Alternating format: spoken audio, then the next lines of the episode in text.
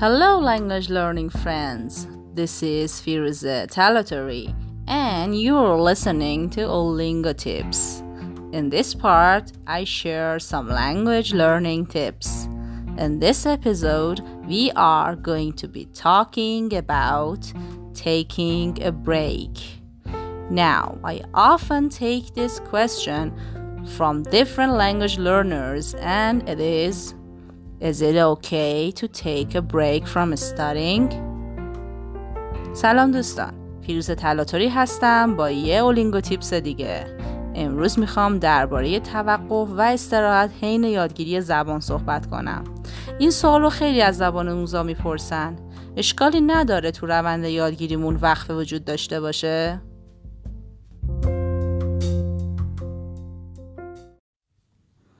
I understand why most people ask this question.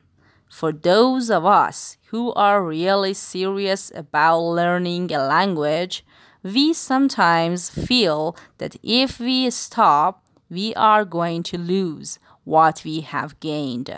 In other words, we feel like if we take a break for too long, we might lose all of our language learning progress. Burnout is what happens when you have working too hard for too long and your brain is exhausted. I'm sure we have all had this experience at some point in our lives. میدونم چرا بیشتر آدم ها این سوال رو میپرسن.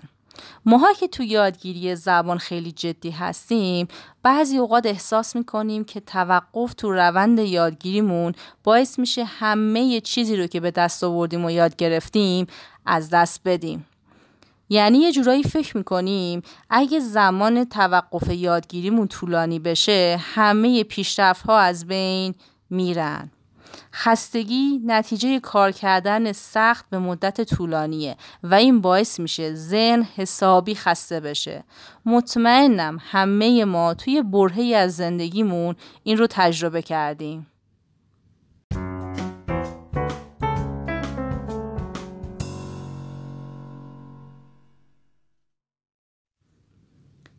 Burnout in language learning can actually be very dangerous in the sense that it might knock you off your language learning journey.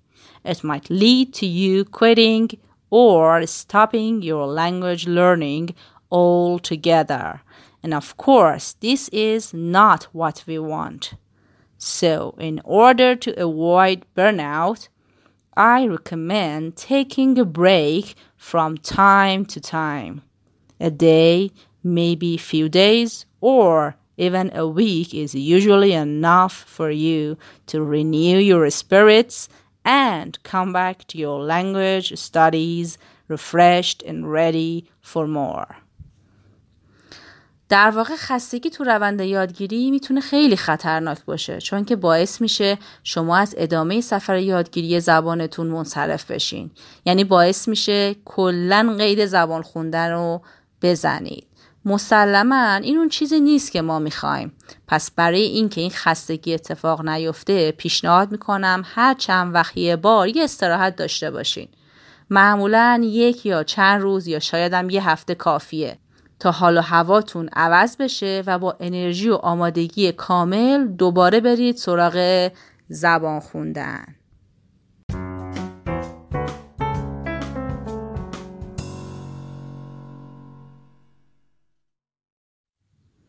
The second reason I recommend taking a break is related to digestion. We all know that we cannot just continually eat food all day, every day, right? We eat a meal, and when we feel full, we stop eating.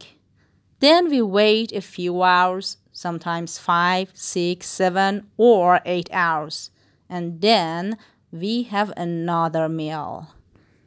And most of us follow this cycle throughout our entire lives. Why do we take a break between meals? Well, we need time to digest the food we have eaten. دومین دلیل و توضیحی که به خاطرش پیشنهاد می‌کنم استراحت داشته باشین مربوط میشه به هضم غذا هممون می‌دونیم که نمی‌تونیم دائما در حال خوردن غذا باشیم باید یه چند ساعتی صبر کنیم و بعد وعده بعدی غذامون رو بخوریم. اکثرمون هم این روند رو تو کل زندگیمون رعایت می‌کنیم. پس چرا باید بین وعده غذایی وقفه وجود داشته باشه؟ خب مسلما ما زمان نیاز داریم تا غذایی رو که خوردیم هضم بشه.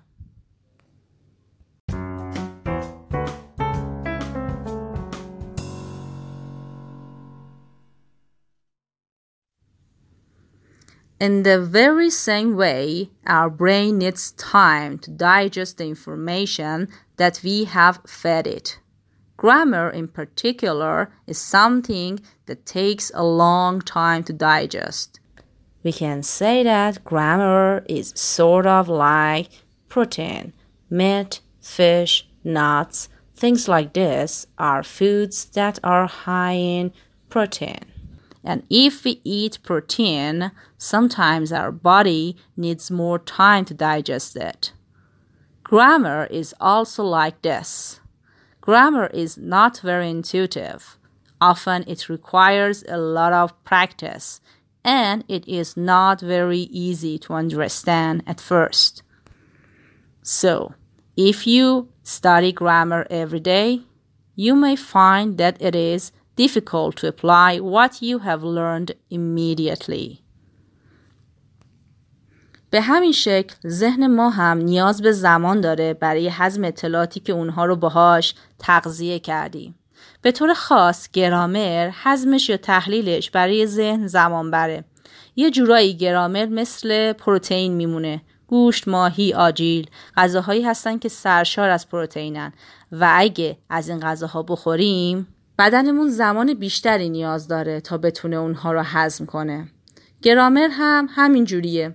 یعنی خیلی درک و انتقال مفاهیمش مستقیم و ساده نیست نیاز به کلی تمرین داره تازه اولش هم فهمیدنش یکم سخته پس اگه هر روز دارید گرامر می‌خونید حتما فهمیدید که یکم سخته که بلا فاصله اون گرامری رو که یاد گرفتید به کار بگیرید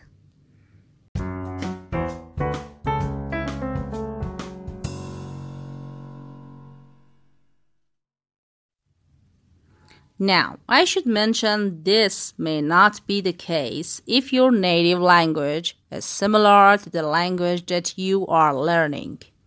For example, Spanish and English are quite similar in many ways, including word order and grammatical structure, as well as vocabulary.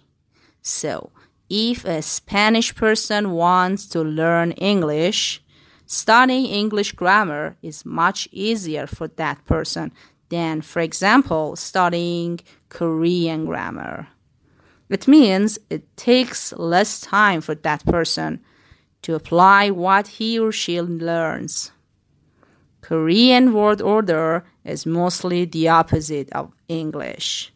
The grammar is very, very different, and there are very few cognates which are words that share the same root in English and Korean. So, for this reason, Korean requires a lot more digestion time. So, the Spanish person who wants to study Korean needs to take a break from studying rather than just studying every day haphazardly. البته یادگیری گرامر به این سختی نخواهد بود اگه زبان مادریتون شبیه به زبانی باشه که می‌خواید یاد بگیرید. به عنوان مثال اسپانیایی و انگلیسی از خیلی جهات شبیه به همن. مثلا ترتیب کلمات تو جمله ساختار گرامری و کلمات.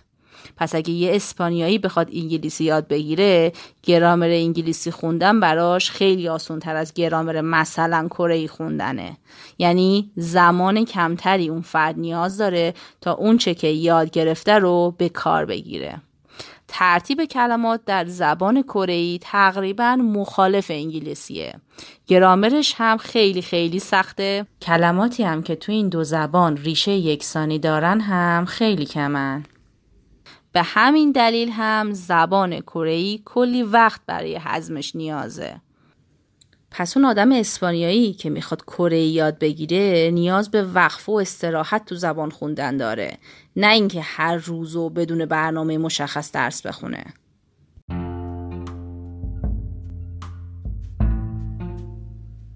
So, that's all I have for you in this episode.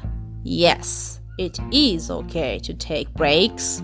In fact, I actually recommend it.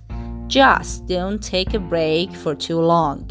And it's probably a good idea to listen to a podcast, for example, a Lingo podcast, time to time to keep your head in the game. Thanks for listening, everyone. I hope this helped. Until next time, bye.